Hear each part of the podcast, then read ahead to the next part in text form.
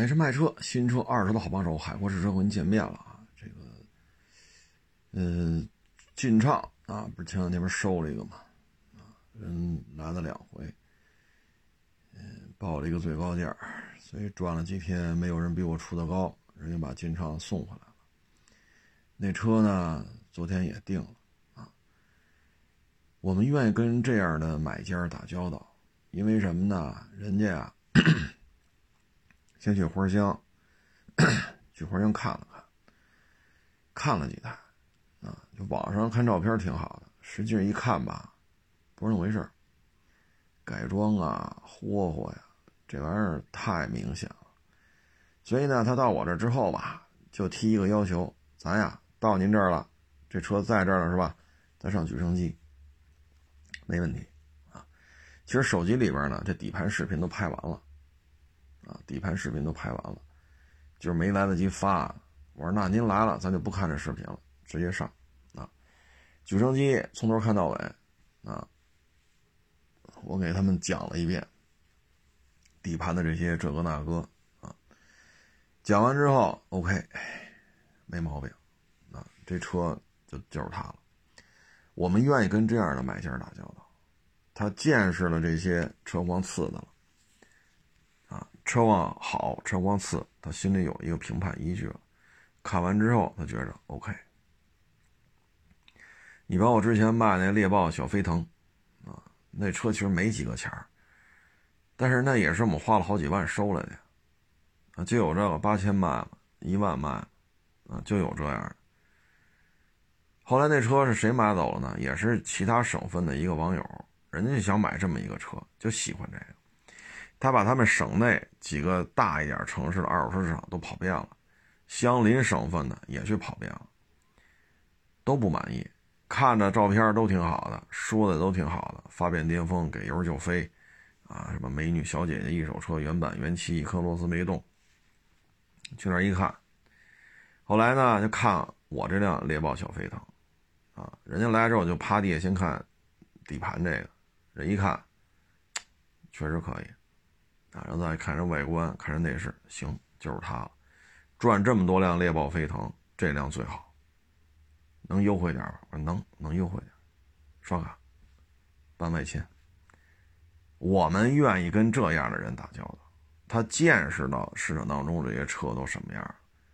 确实啊，如这些网友所说，这个年份的猎豹飞腾就有卖一万来块钱。那我们为什么人都一万多块钱卖，我还非花好几万块钱收啊？因为一万多块钱卖的那就没法看了。所以人家为什么本省啊，包括相邻省份人赚了这么多，最后来这儿趴地下一看，再一看这外观，再一看那行就是他，他见识到了，他见了这么多车了，就他就买飞腾嘛啊，你甭管什么色儿是吧？差个一年两年，他甭甭管这些，只要是这车，我就我就要找一个。我们愿意跟这样打交道，啊，省心。你就怕什么呀？看不出好来，也不买，一分钱不消费，天天就比价玩，这儿便宜那儿贵，那儿便宜这儿贵。所以我们更愿意跟这些消费者打交道，啊，人家看了这么多车源，啊，所以。卖车嘛，还是卖给有缘人嘛。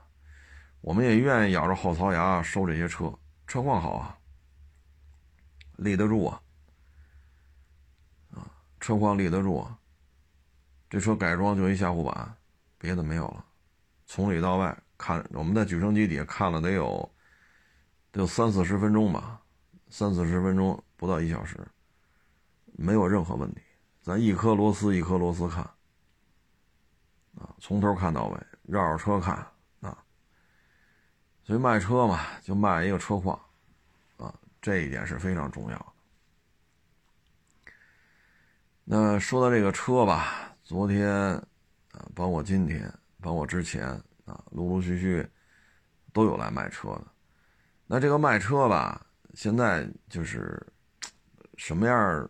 就是最近就今天啊，今天有俩找我卖车。这就没法收。第一个呢，可能这种情况不光是消费者遇见了，很多同行也遇见了。它是一个非常非常非常新的奔驰 A 长轴啊。这个奔驰 A 长轴呢，可以说跟新车没区别。那这车为什么没收呢？他这车指导价二十小几万，他买的时候呢，优惠的不多啊，所以他包牌二十二十二十几万包的牌。那这车如此之新，现在想卖，但是这车现在优惠可不是五千八千了，它这个属于就因为款型的问题嘛，它这一款我们了解到的啊，有的能优惠四五万了都，啊，有的优惠到四五万了，做做电保啊，这那，如果这些全背上，能优惠到六万了。当然，实际折到手可能就没这么多了，但是人家数到这儿，他那会儿也得强制做电保啊。我说，你看小几万、大几万，或者说咱别说大几万了，咱就说优惠四五万，就您这个老老老款的，您买是优惠一点现在优惠这么多。那现在这车，新车按照他这一款，现在这新车价格就这么低。我说你要按照这个价格卖，就跟店里买新车没区别了，所以这收不了。而且现在呢，我们看就这台车 A 长轴，优惠在快速放大，我们也说不好这优惠是还会增加还是会缩小。所以你这会儿收这车，就很很小心了，啊，所以这台车就没法弄。人家你说，你说我们也能理解。但问题是，他买的时候优惠很少啊。现在优惠像他这一款呢，四五万，啊，四五万。反正我们打电话问啊，有的人优惠更多，所以本身这种车利润就很薄，准新嘛，非常的新。你这一下，你说这车能挣多少钱？你的优惠增加一下，增加了这么多，所以这就没法收。另外一个呢，是一个丰田的普维亚，这车呀，上个月，上个月底吧，就有人给我报这车了，要不要？哎呀，这个四缸普维亚呀，跑了这几年，如果还要卖三十大，这根本就接不了。我一九年的时候卖过这种准新的，当时这准新的就跟他上班年限差不多，我一九年卖的时候，我们就三十亿出头卖的。结果你过了这些年了，你卖三十大，这就弄不了啊！啊，因为现在 MPV 国内的竞争啊，趋于白热化了，啊，很多车型是以低价入市的。你像现在嘉华最低配店里有一丢丢优惠啊，象征性的有一丢丢，大致提一个最低配裸车价二十八万多，这不比这普尔维亚大？款型新，动力足，配置高，噪音低吗？对吗？然后你说塞纳，当然了，说加七万，加多少万？指导价三十万一出头，对吧？啊，这又有电话啊，真抱歉。像这个车型呢，现在就是大型化，低价啊。然后你说再往低了呢，有传祺 M 八，人销量卖的很好，每个月六七千台。顶于顶上奥德赛加艾力绅了，所以传祺 M 八卖的很好，十七万多起。咱要买那二十三万多的，咱不说店里优惠多少啊，那优惠也不算少了。就是不说那优惠，就按照二十三万多来看，四座的这四个座位，咱不说第三排，头两排座位的功能已经很强大了，电子安全配置也不少，啊，什么三六零啊、天窗啊、电动门，这基本上就可以了。二十三万多那，我觉得家里用，OK 了。当然了，你说跟普锐维亚相比，那可能传奇这个空调滤芯，这确实设计的差点，不好弄。但是毕竟又便宜，又款型新，动力也配着这，所以现在这普锐维亚现在价就很尴尬了，很尴尬了。因为我们一九年卖这个卖这个年份的这个普锐亚的二手车的时候，就没卖到这个价格。那你过这么多年，这这不可能卖这么高了，所以这车也收不了。具体哪年的我们就不说了，这照片也不能发啊，别影响人家财路。啊，咱不别说自己不收，把人说的一无是处，那人车怎么卖啊？所以具体哪年的，具体什么配置，具体什么这个那个什么颜色，咱就不在这说了。所以这车呢，这也是收不了啊，这是收不了的。现在主要是 MPV 走低价路线了，你像一五年、一六年、一七年、一八年，一直到一九年，还是高价路线。你比如塞纳，就卖这价，爱买不买。对吧？港里边塞纳 Limiter 就得卖到六十多，有些时候卖到七十多，我就这价。但是现在不行了呀，二十八万多提裸车，嘉华最低配没问题。啊，塞纳三十万零几千，啊，然后 GL 八二十三万多，传祺 M 八十七八万起，奥德赛这也换款了，所以现在大家呢就款型越来越新。大型化，配置越来越丰富，价格还逐渐往下压。当然了，奥德赛说有可能涨价啊，说只是传闻，说这一代奥德赛降噪有了大幅度提升，所以有可能会涨价。但是涨价也是二十几万呢，是吧？所以像普锐亚这种款型太老了，啊，配置也不占优势，款型也不占优势，噪音也一般，啊，不是特别安静。啊只能说够用，它跟 G L 八相比，噪音还是高点比奥德赛噪音低点就这么个状态。所以你要三十大几万，这么接不了，接不了啊。之所以找我来呢，其实他这车已经卖了有些日子了，卖不出去。心情啊，都能理解，谁都希望能多卖点但是卖到这个价位了，咱就这么说啊，我买最低配嘉华。我加购置税，我加保险，是吧？我这也就三十亿出头，因为车就二十八万多嘛，啊，加两万出头的购置税，加点商业保险，也就三十万一出头，啊，三十一万多差不多了就。所以你要三十大的话，那不如买一嘉华了，买 M 八也用不了，啊，它这价钱相当于塞纳最低配加七万。啊，差不多就这价钱了，啊，所以有些时候我们只能说心情能理解，心情能理解。你包括前两天我不是说嘛，有一个雷克萨斯五七零要一百九十多，这弄不了，啊，接不了。一九年的像这种配置、这种公里数的，一般来说喊也就喊个一百八十多。基本就喊价就喊到一百八十多，喊都不可能喊到一百九十多。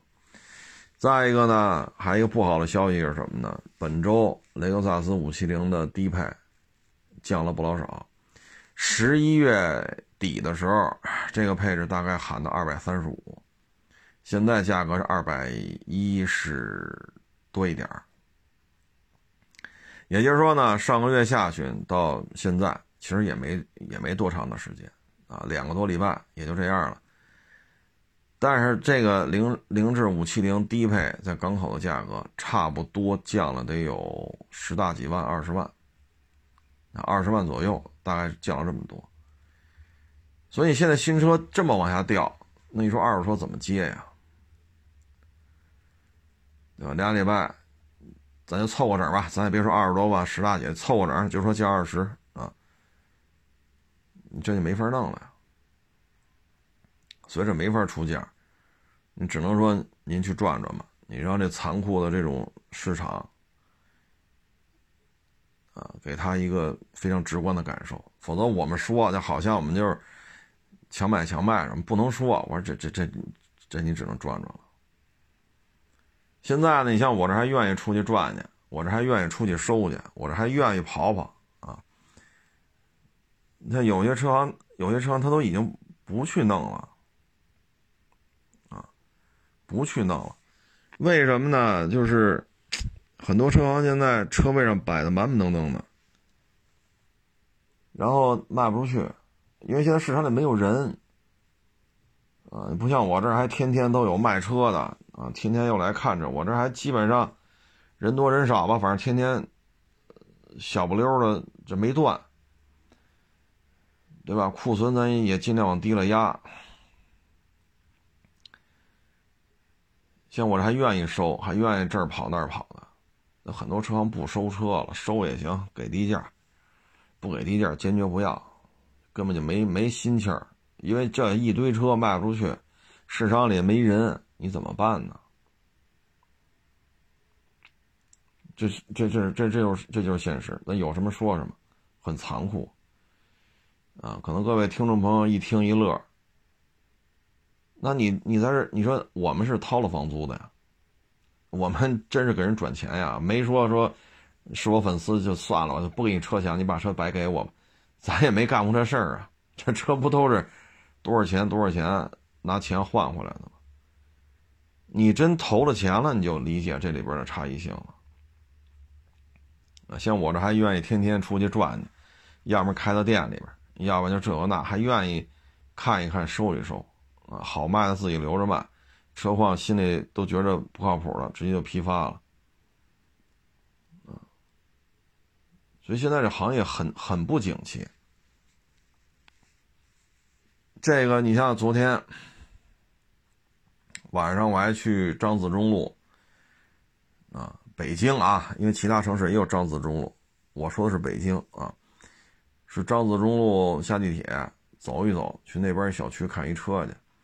我下地铁的时候呢是六点多，多一点然后一出那地铁吧，它边上那地铁站一出来，是正对着是一大马路。然后地铁左边吧就一就一门脸儿啊，这这个门脸呢相当于是卖的都是小吃。然后是我就左转了，顺着大马路，就是这个门脸冲着大马路这边还有一个还有门脸，这是一家。堂食，但是我一看堂食吧，就一个人跟那吃，算了，我就回到挨着地铁这个门这儿，我看有什么小点心，来两块吧。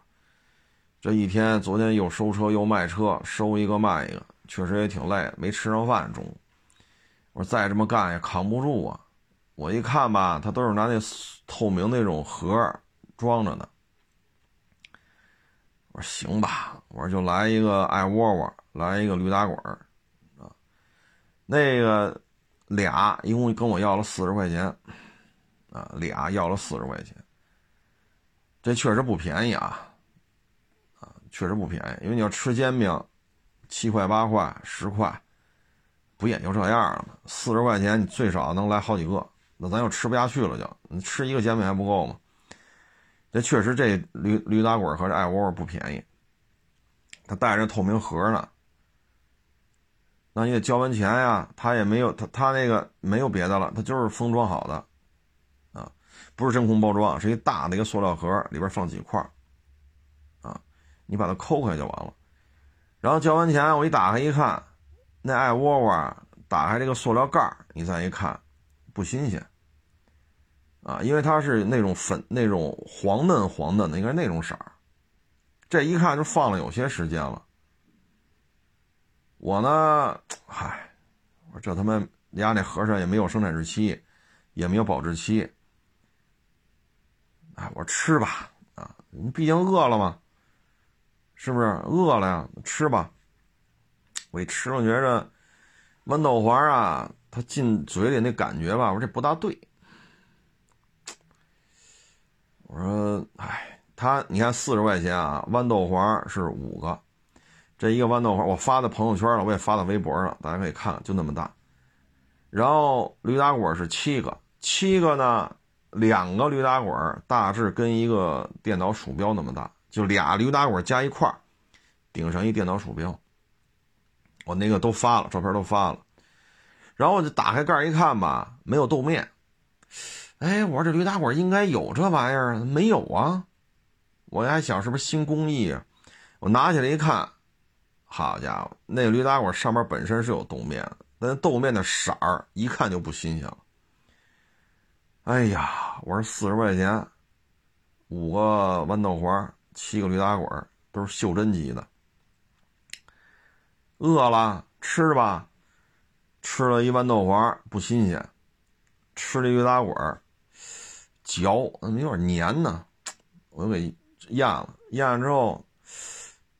我说这味儿，又吃了一个。我说这回吃了味儿不对，不新鲜了已经。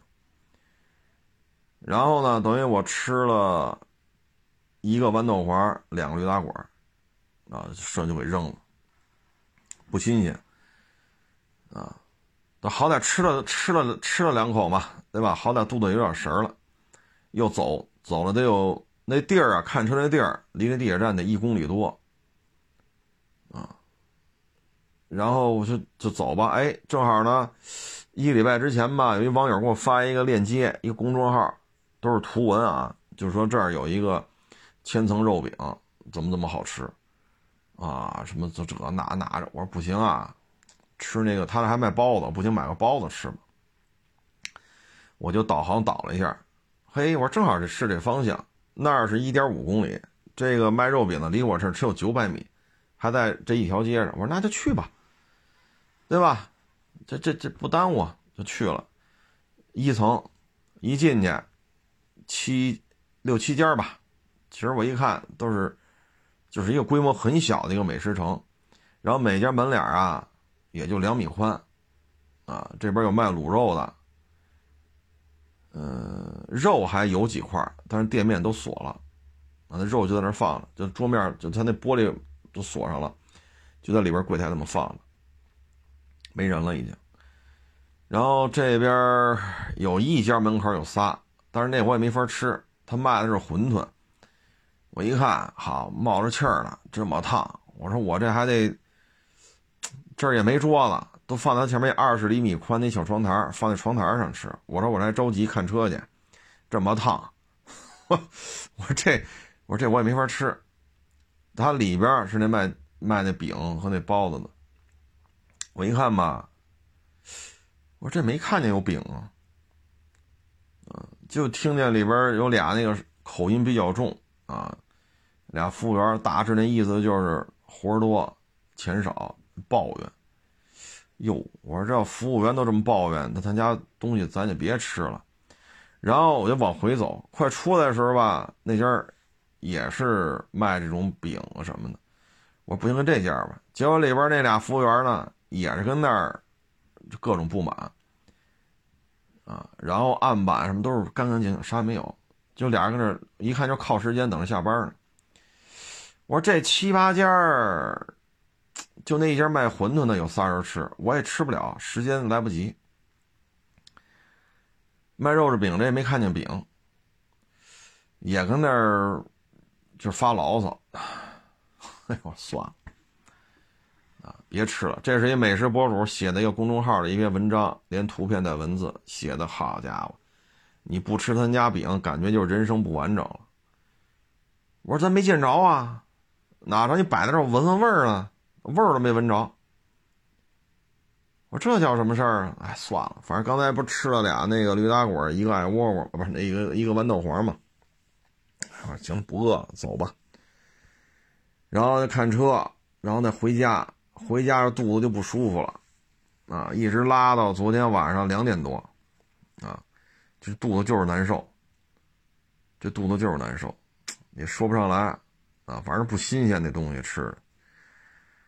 哎呀，我说我要吃煎饼呢，七八块钱一个，也没这事儿了。咱还说支持一把呢，啊，这支持一把四十块钱吃的我是，这这这一个拉。餐饮业呀，这就是内卷。这种内卷呀，你看，昨天是礼拜天礼拜天晚上六点多，礼拜礼拜天晚上六点多，这就这么冷清。我走了一公里多，再走回来三公里多，三公里多就这么繁华的路段啊，马路上车也没几辆。周围呢，有一片是平房，有一片是回迁房。没什么人都，啊，沿途看了几个小饭馆，要么就没人，要么就坐一桌，啊，我这也太冷清了，啊，这，我这太萧条了。我看的都是小饭馆啊，就是十张桌子、八张桌子小饭馆，啊，桌子也都不大，不是那种大班台什么，不不不是那种，就是小桌子。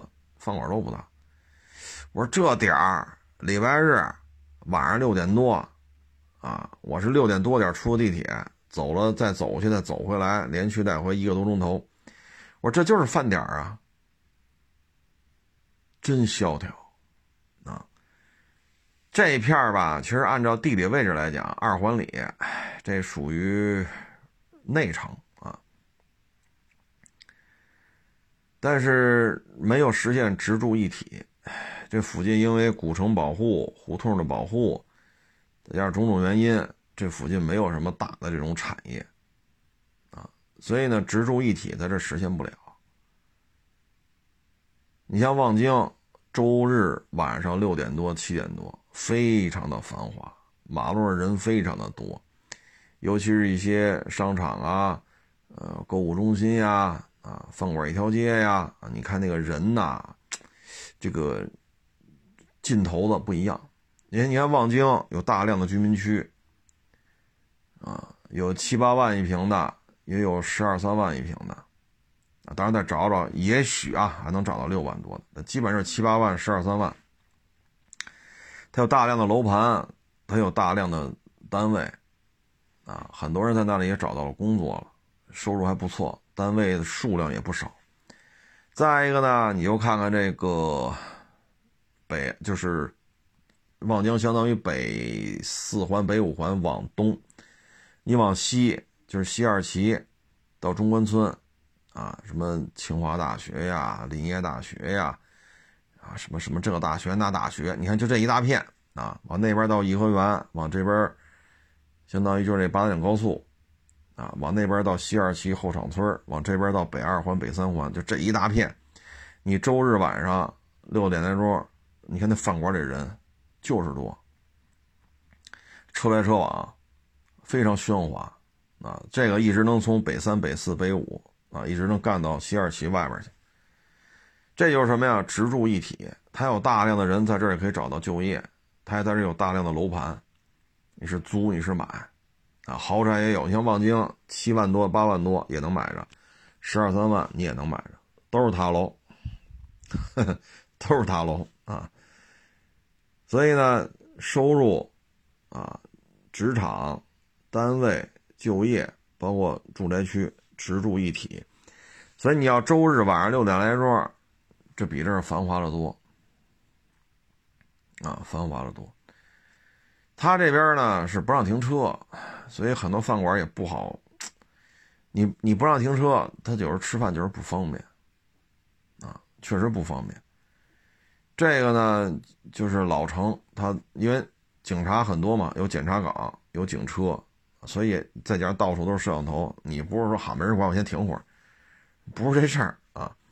所以这个餐饮业吧，确实在这儿开，确实是比较受影响。说到这个餐饮业呢，就这两天啊，也跟有两拨人跟这有关系，其中一个呢是做视频的。也找我聊了，他们这个视频公司啊，现在接的活大量减少。要年底了啊，很多原来单位是吧，开什么庆功会啊、联谊会啊、年会呀、表彰大会呀，这不都得需要视频记录吗？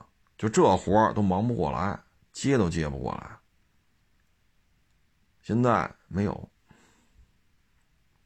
所以视频公司现在就属于。没有收入，没有没有没有生意了，啊！我就跟他说：“我说活少这么多，我说你不如你，你让你媳妇做主持人，你给她拍给她剪，你们做美食探店就得了，啊！我说几万粉丝的来做个探店视频，一两千块钱，一二十万粉丝的可能收个三四千，百八十万的可能是五千六千。”上百万、几百万的，可能就上万了，就一次探店的费用。我说你不让你媳妇儿啊去练练做主持人，你负责拍、负责剪，你干这不是手拿把掐的吗？设备什么都是现成的，不行。我说你不行，干这个吧，你就无非先把这美食这号先定下来，叫什么名儿，然后呢做运营，把这号先做起来，啊，有点粉丝、有点流量了，然后再出去做这种变现啊。我说这样的话是不是比较好？对于他来讲没有什么技术门槛儿。女孩嘛，都愿意吃点好吃的，是不是？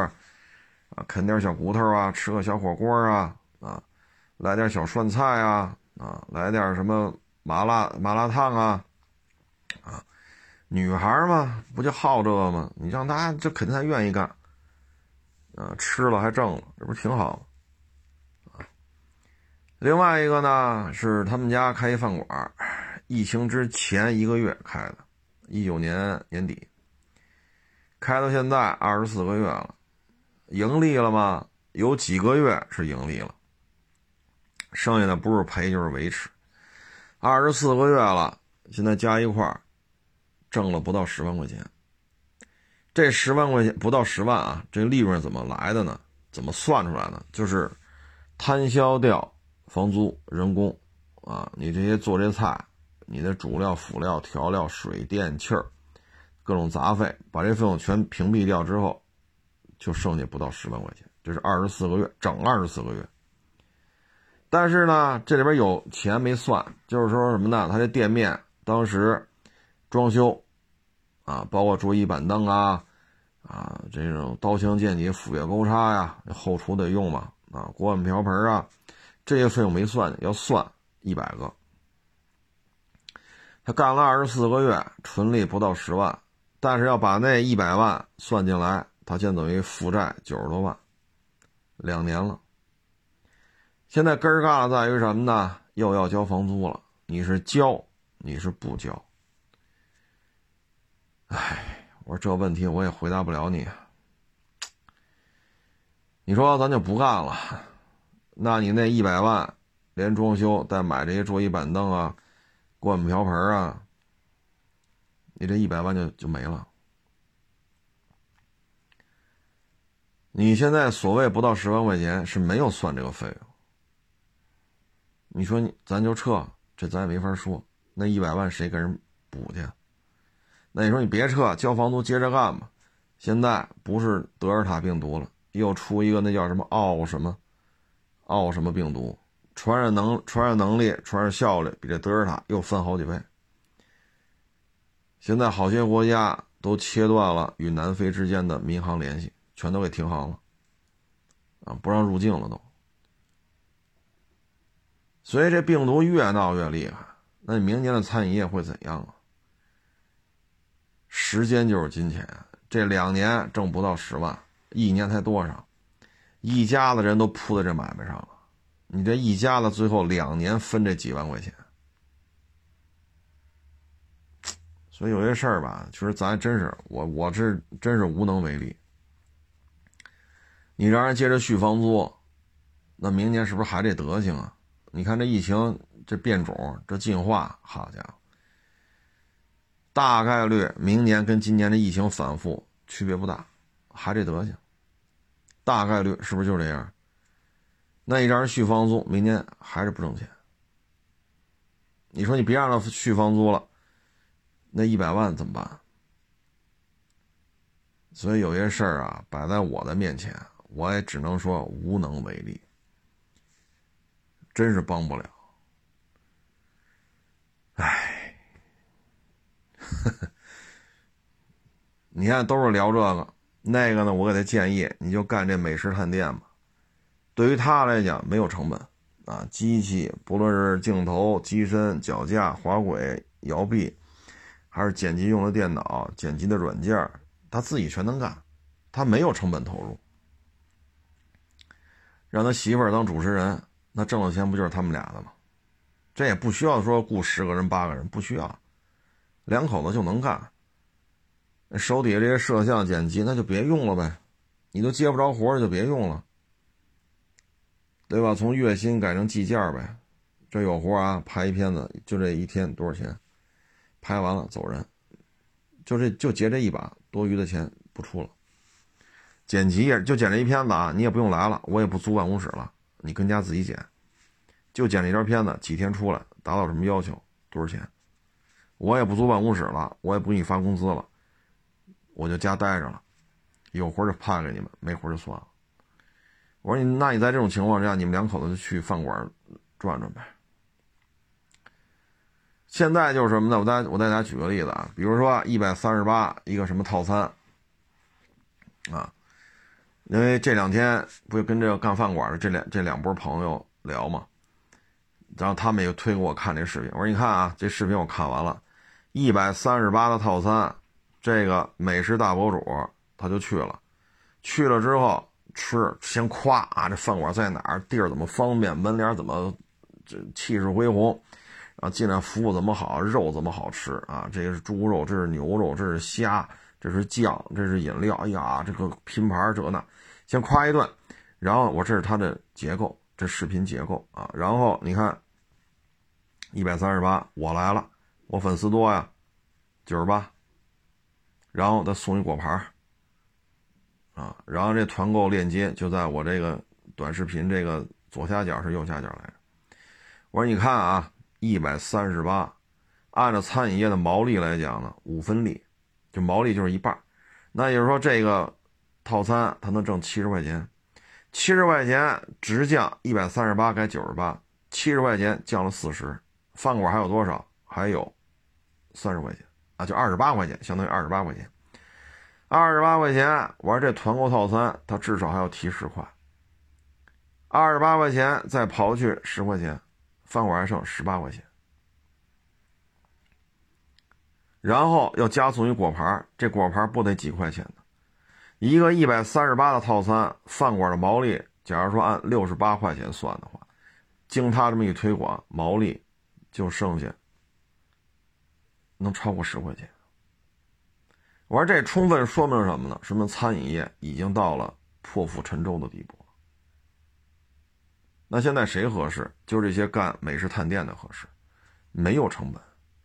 反正你甭管怎么着，我粉丝起来了，你甭管怎么着，我这有点赞，我这就有评论，我这就有转发。你甭管怎么着，反正我是做起来了。我不管你是赔是赚，你要让我来一万块钱，这是费用，这个我还得提百分之十，一百三十八变九十八，还得加送一果盘，这九十八我得提百分之十，也就是说十块钱。我不管你饭馆是怎么怎么着，我得挣到这钱。所以我跟那干视频的朋友我说：“不行，你就干这个得了。”包括后来我跟那开饭馆那，我说：“你也不行，你也改这得了。”你改成这买卖得了，开什么饭馆啊？所以这潜移默化就会导致什么呢？干实业的人越来越少，啊，空手套挣的最多。活得最滋润，所以这这餐饮业现在现状就是这样，这就是现状，说咱真做什么菜品创新呀，对吧？然后调料怎么怎么着啊？啊，烹饪手法做什么革新呀？没有人关心你这些了，因为现在是要活下去。啊所以我就跟这两波朋友说嘛，我说你那个视频公司接不着活了，你就干这个吧。你们两口子，你说咱说粉丝少，说一条一千五，您一个月拍十条，这不也挣一万五吗？一万五最起码你们两口子日常开销差不多。啊，说一个月能接个十五条、二十条，那就两三万块钱，对吧？没成本呢。你说这就是现状，这就是现状。我可得开饭馆的聊，我说你没你没找着探店，他找了呀。来一次造好几千块钱，你得给他钱呀，然后能管半个月，确实见点效益。这半个月你可能多挣了万八的，但是你还得给他好几千呢。然后请他来一次，这个月多挣几千。然后又不行了，你再花花好几千请他来，然后你又挣几千，所以这个就，你说请吧也行，但是你说长期这么请吧，这费用确实也不低，啊，费用也不低，唉，所以你看见没有？现在饭馆靠的是什么呢？靠的就是流量，至于说菜品，品质怎么样，吃完了拉不拉稀，啊，说菜里，啊，然后有什么革新，调料什么革新，这已经不重要了，重要是活下去。就像刚才说的，一百三十八套餐，他来了该九十八，七十块钱的毛利就变成三十了，三十送一果盘就剩二十了，二十再提十块钱，也剩十块。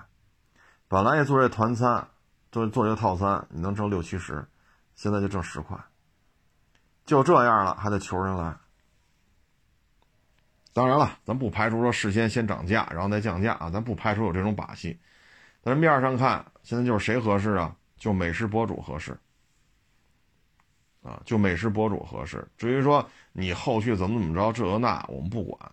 有些时候，你看我们也探讨啊，美食博主跟新车车评人之间，某种层面上是差不多的。你至于说这个中国饮食文化，说这道菜菜里是什么，它用了什么调料啊？这道菜。分几大流派，这个流派可能用这个调料，那个流派可能用这种调料，或者说这个流派做这道菜肉他选的是什么，那个流派做这道菜肉是怎么选的？这些美食博主啊，百分之九十九都不涉及这些，基本上词儿都是一样。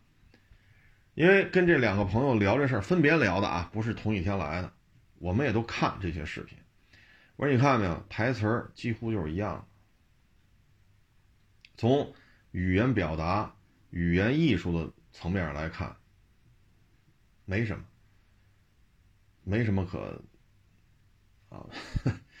我说这个这钱是好挣，说自己捧自己逗啊啊，自己埋包袱自己点呀啊，前后呼应啊，事物逻辑啊，这这个可以说做的比较弱啊。今天带您去吃什么？地儿在哪儿？特别有历史，大门脸子一拍，大门脸子拍完了，进去你看多么热闹，家常菜不是他们家的这个看家菜，然后咔一上，你看这一大桌啊，这多少这多少这多少，你看哎呦真好吃，入口即化，唇齿留香，这口感这色泽，哎呀色香味都乃上乘啊！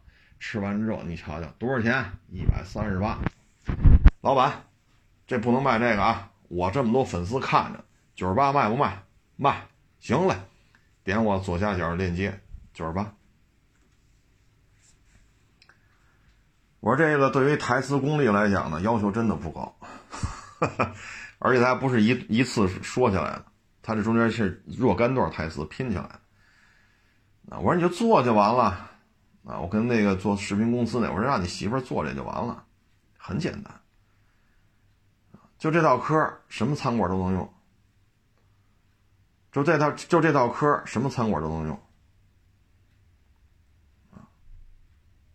一次说一两句话，说清楚就行，剪呗，一段段剪。你给你媳妇剪片子，你还要求这么多？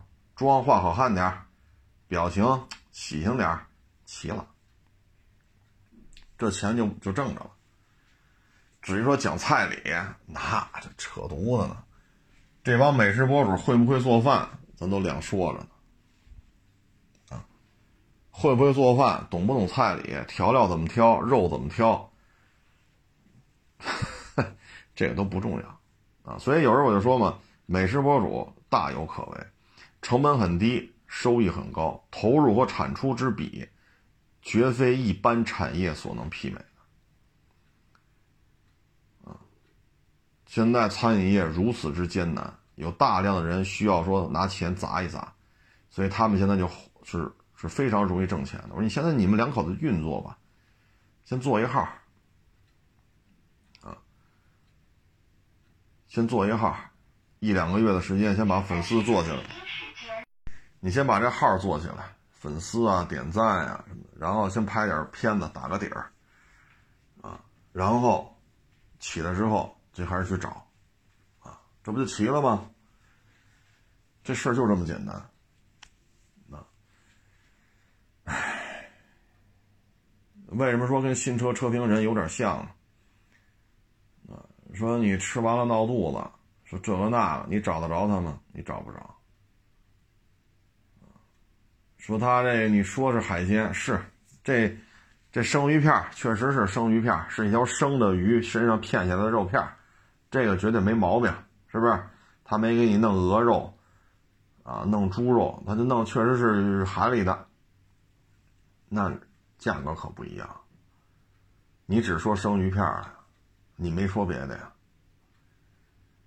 这个你去找去，你找谁去？啊，所以这个钱挣的还是比较容易的。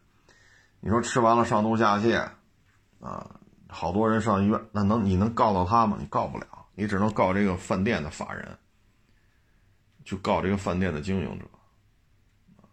你别人你是牵扯不进来的，就跟新车车评人差不多。你说车不行，厂家倒闭了，售后没地儿找去，零配件弄不着，你去找这些车评人，人搭理你吗？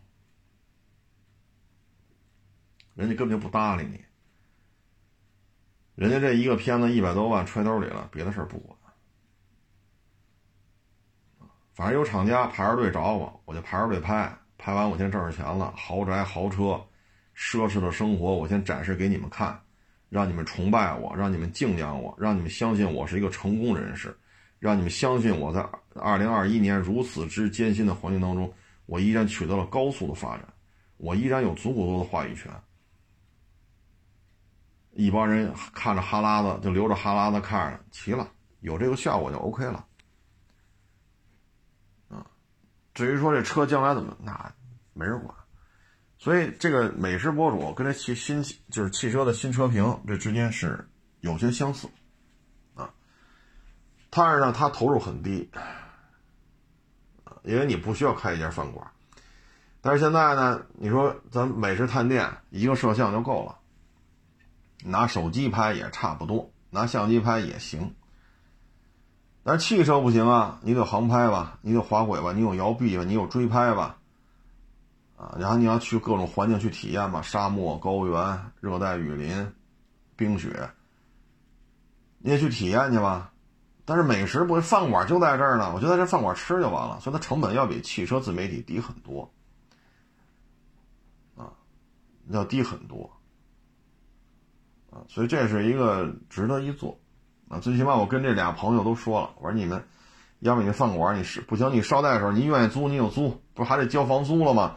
你愿意续你就续，您是不是？如果您续的情况下啊，你这店不就是个饭馆？你先拍自己家探店，你先拍自己啊，对吗？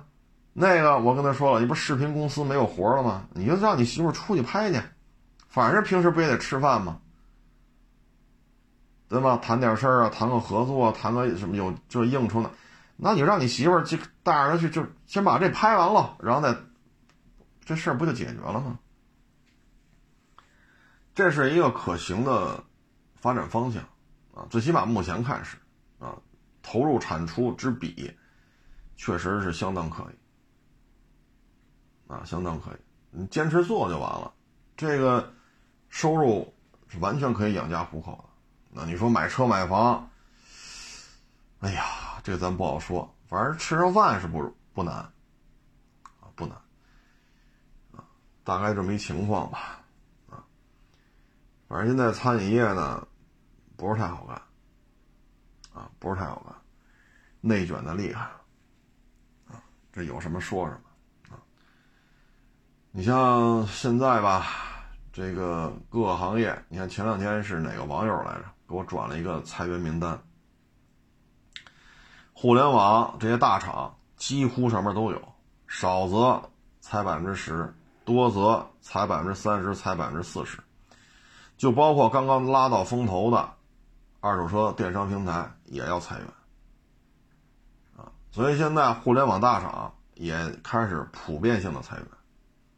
你说你干点啥？啥都不好干，啊，这有什么说什么。现在基本上就这么一个大的形势啊，所以，嗨，咱这个维持就是胜利。你包括像我们这个，你包括做这小买卖，其实很多人还想创业，说不行了，我们这单位不行了，发遣散费了，直接倒闭了，我找不着工作。那你要创业呀？他说这样，首先小买卖说你就自己，你还是雇仨雇五个，雇八个，雇十个，这个你一定要记住，你这个买卖从头到尾，重要的环节你都能干，就是这所有的环节没谁我都能干，这一点是很重要。第二，你的决策能力，就这车是收不收，收就给人钱。你比如说这公司十个人，或者公司仨人啊，或者公司七个人。你等会儿啊，仨人我开三天会，七个人开七天会，十个人开十天会，我们先决策一下这台车这价钱能不能收。那你要这么优柔寡断，你这买卖做不了，一点准主意没有。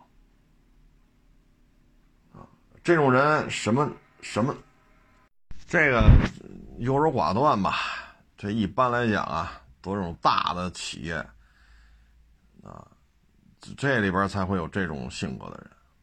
因为风吹不着，雨打不着，突然一下工作没了，一到社会当中摔打了，就会出现这种优柔寡断，啊，你看你自己有没有这决策能力？因为决策失败，就意味着这钱赔了，啊，就意味着钱赔了。你把我今儿这个 A 长轴版，啊，为什么车这么好不收呢？这车况无可挑剔。因为按照他这价，我收过来我就赔，所以这个车况再好我也不能收，你超出我的上限了，啊，这不是说比正常收车价高三千、高五千，那还行是吧？那你你你这不是这不是这个事儿啊，所以你这个能不能解决啊？再一个了，你自己能维持吗？你能维持你的房租、水电、人工开销吗？你要连这都维持不了，那你还是家待着吧。家待着，无非就是三顿饭，没别的费用，就三顿饭呗，是不是？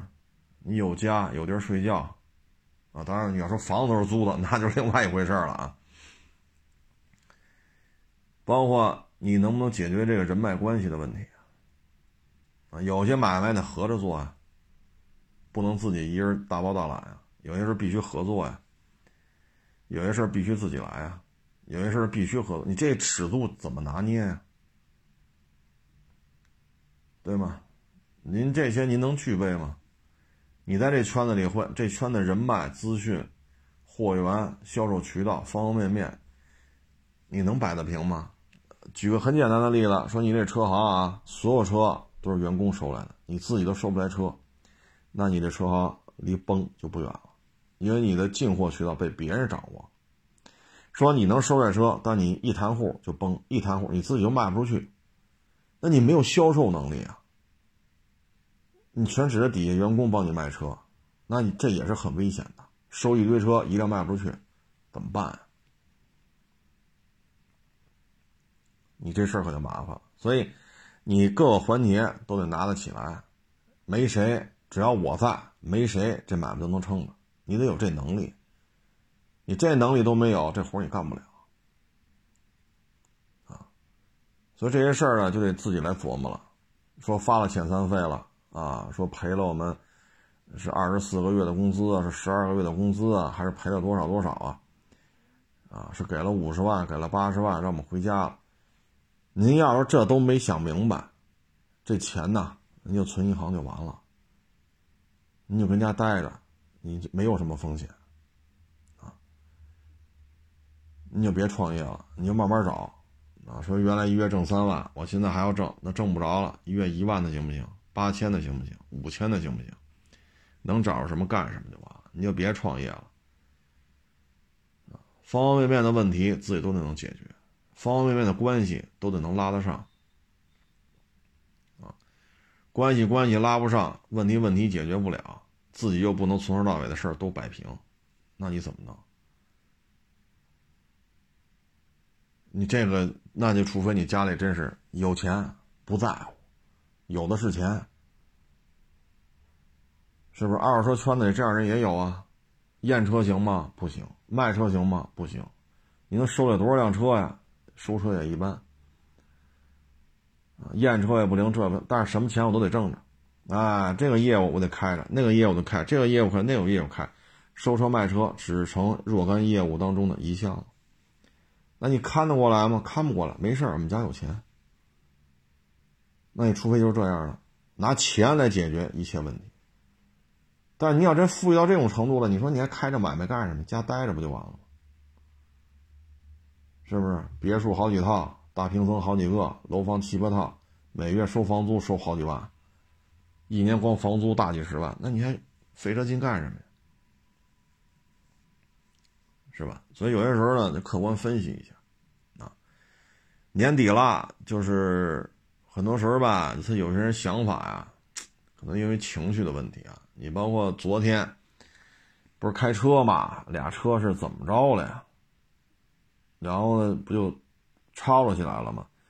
其中一个是女司机，然后她老公呢就从车上下来，拄着双拐嘛，因为腿折了一个，打了石膏呢。拄着双拐下来了，对面一看，上去给他几个大嘴巴。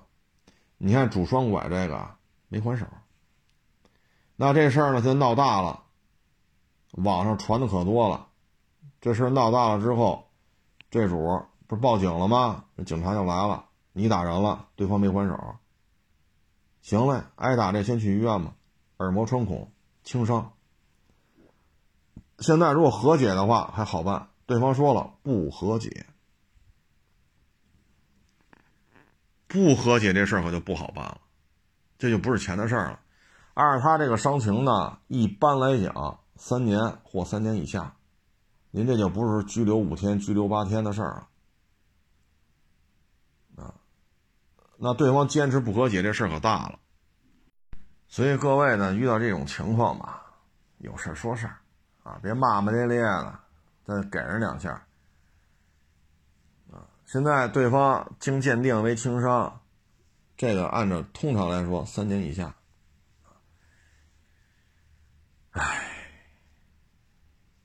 今天我还看那拄着双拐那男的发表了一声明，说我坚决不私了，我要求走司法程序，要求法院给予我一个公正的判决。拄着双拐那哥们儿现在就是话，这话就说的很明白了。打人那边现在就一点招没有，就等着进监狱吧。别废话，你这不进去待些日子，这事儿了不了啊。然后人再说，医药费谁出，误工费是谁出？所以呢，各位呢还是悠着点，和气生财啊，别弄得这么说不可不可收拾了。因为之前咱们节目当中说了很多。叮当五四一顿打，打完之后呢，哎，年底了，都缺钱，啊，一呢，经营当中注意安全，啊，包括你看，经常有些什么，你看电视上宣传片反诈的，啊，反正咱也借着这个跟各位分享一下，就是说，公安机关、法院、检察院不会说给你打电话，你把钱转给我。公检法没有这么干的，所以接着这种电话跟家里这个女的呀、老人呀，一定说清楚。公检法没有这么要钱的，啊，真是说需要你交纳罚款什么的，人都会出书面东西，让你本人来签字确认，就是这么个流程，不可能打一电话，你这个涉嫌洗钱啊，你把你账号密码告诉我，你放一个监管账户，安全过渡。只要这样，全是骗子，啊！现在电视台这公安公安局的拍这种宣传片说的可多了，就因为什么呀？现在这种电信诈骗太多，啊，有的呢，那老头老太太非上银行转钱去，那真警察都来了还不信呢，啊！警察也特无奈，说我穿着警服，我我站在你跟前门口是警车，我们是真的，电话里那是假的，你不要把钱转给他。不，我就得转，你们是假的。所以平时啊，你得咱们听众们得跟家里的老人呀，啊，包括媳妇儿什么的，得说说啊，可别一接着电话就懵了。啊，现在就反诈，就是你还没报警呢，他公安系统他也会就甄别出这种消息，人警察颠颠颠来了，你弄得警察也没招了。那警察讲话，我穿着警服，开着警车，我站这儿。你不要给他转钱，那不行，我还得给人转。你们都是骗子，电话里才是真的，你这事儿就没法弄了。所以呢，就是咱们年底了，跟家里老人呐、媳妇儿啊啊也都说说啊，接到这种电话别信。你要实在不放心，你把电话挂了，他不有来电显示吗？记住了，你就去你们家最近的派出所，你问问那儿警察，这电话，他说哪儿哪儿了，这是电话，你问问那儿的派出所总是真的吧？你们家门口哪有派出所？你总知道吧？那派出所肯定是真的，对吧？你就进去问，让老人跟老人就说清楚。你就让老人去那派出所问问里边那民警，有人给我打电话，这个那个，你让那些民警帮老人处理一下，啊，这话一定得得说到了，要不然你这玩意儿接这电话，好家伙，少则几万，多则几十万，还有上百万呢，都给人骗走了，你这年怎么过呀？这马上就过春节了，啊，所以各位呢，跟家里的老人呐，啊，包括这个自己的媳妇儿啊，啊，平时叨唠叨唠，啊，实在摆不平，接个电话去派出所，啊，派出所民警肯定会给你解释的，你这是骗子，哈哈没有说电话说公安局给你打电话，然后把你家所有钱转到我这儿了，没有一个公公安、检察院、法院会这么干。啊唉，咱咱也只能是尽这么一点微薄之力了啊！借助咱这节目宣传宣传啊，嗯，少创业啊，少创业，少投资啊，维持啊，维持。嗯，其实有时候买卖真的不是做大了就好。现在就这客流量啊。我天天在车市里边，车车市里边客流量是高是低，我还不知道。没办法，啊，所以现在维持最重要。嗯，别有太多的想法，啊，我最后跟各位分享一案例吧。看完之后我也觉得挺感动的。重庆啊，二零一零年有一张照片，是一个男的中年人身上背了一个特别大的一个包裹。得有两米长，一米多宽。他一只手背，就是把它放在肩膀，一手抓着那包裹，另外一只手领着一特别小一小孩从那楼梯上下来。这在重庆啊叫棒棒，啊，就是重庆嘛，大家也知道这个依山而建。他们那边楼房啊有意思，因为重庆我去过几次。你比如你从这边进，这就是一层啊，这就是一层。你进了一层，到楼那边推着窗户一看，好家伙，这底下还那么多层呢。但你从这边看，这就是一层，出了门就是平地，就是土地。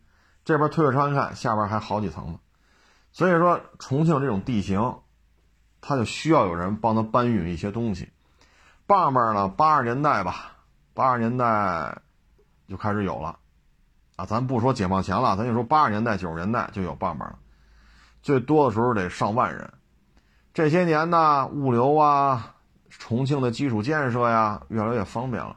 这棒棒就剩几百人了，这个人呢，他干了二零，他零九年开始当棒棒，他说有孩子了，也没有别的一技之长，啊，也只能干这棒棒，家里也没有什么能拿得出来的这些资源啊，人脉啊、学历啊、资金呢，这什么都没有。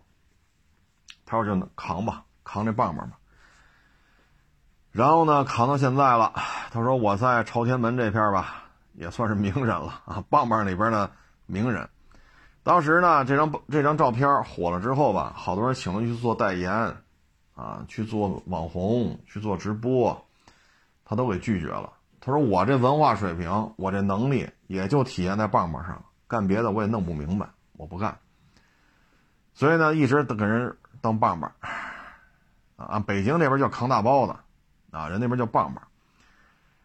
就这么干了，从零九年干到二一年，啊，他说现在呢岁数也大了，活呢也有，因为他是朝天门这片的名人嘛，很多老板呢觉得踏实，有活都找他，所以早上六七点钟就出来扛，一直扛到晚上八九点钟。但是现在说还拿肩膀扛已经不多了，他基本是一推车，啊，推车拿拿一个平板那小推车，四个轱辘推着，装好多货搬来搬去的。啊，可是这种不是说拿个扁担了啊，因为这些年重庆的基础建设越做越好嘛，啊，所以很多地方推这种小平板车，或者从这个地儿推到马路边给人搬到车上，人开走，或者从车上搬下来，小推车推到楼里边，或推到厂房里边，在那搬下来。他主要干这个了。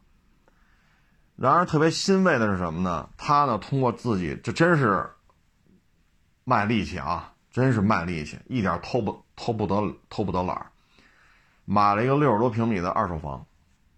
啊，看到这个时候，我觉得特欣慰，真是特别的欣慰。现在孩子也大了，啊，然后他就说呢，希望自己的孩子吧，将来考上一个大学，啊，就别跟他就别跟他似的了。一呢，傍门越来越少了，以后这碗饭呀，想吃都吃不着了。二呢，确实这个很辛苦，啊，你看早上六七点钟就出来刚搬货，一直搬到晚上八九点钟。不容易啊！他，你看那采访网上很多，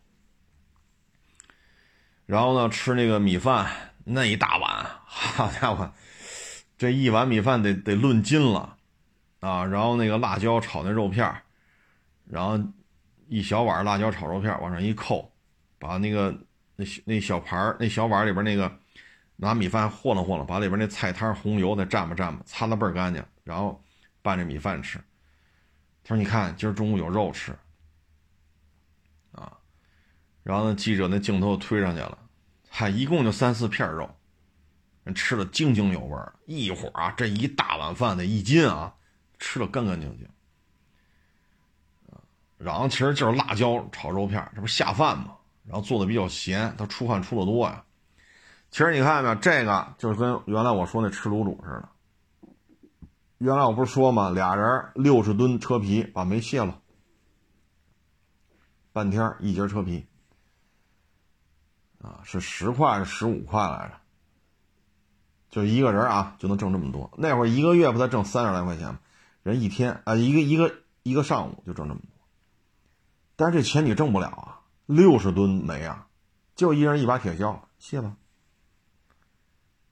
中午这车皮就得走，必须卸完。六十吨，好家伙！所以他们就吃卤煮啊，烙饼卷猪蹄儿，这边来一来一大盆卤煮，人家就这么吃。这棒棒也那么吃，只不过他们不吃烙饼卷猪蹄儿，也不吃卤煮，他们吃的就是那个辣椒炒肉片油大，确实油大，看着油都放放的挺多，他体力消耗在这儿所以我觉得吧，就是，嗯。这人挺让人佩服，啊，挣这钱人说了干干净净，对吧？我给你扛大包，从这儿扛到那儿是五块、三块、八块，说好了，我卖的是力气，我这钱干净，啊，虽然这钱每一张钱都是沾满了汗水啊，但是钱干净，反正我觉得这个就是给孩子一个正面的形象，啊，甭管是干了什么工作。有劳动，有付出就有回报，最起码你看他爸爸啊，就给孩子来讲，就是自己这爸爸当棒棒，在重庆有一套六十多平米的两居室，这最起码让孩子觉得很正面，啊，很正面，只要愿意劳动，愿意付出就有回报，最起码有个家，最起码有个六十多平米的二手房。啊，这给人感觉就是很积极的一个状态，啊，要不然呢天天抱怨啊，凭什么他开劳斯？凭什么他住别墅？都生在这儿，凭什么当爸爸？如果天天这个，完了，这孩子长大了，你看吧，踏踏实实、勤勤恳恳，那绝对做不到。为什么家里天天骂大街，那孩子不也跟着学呗？但你看人家这个，人家长天天。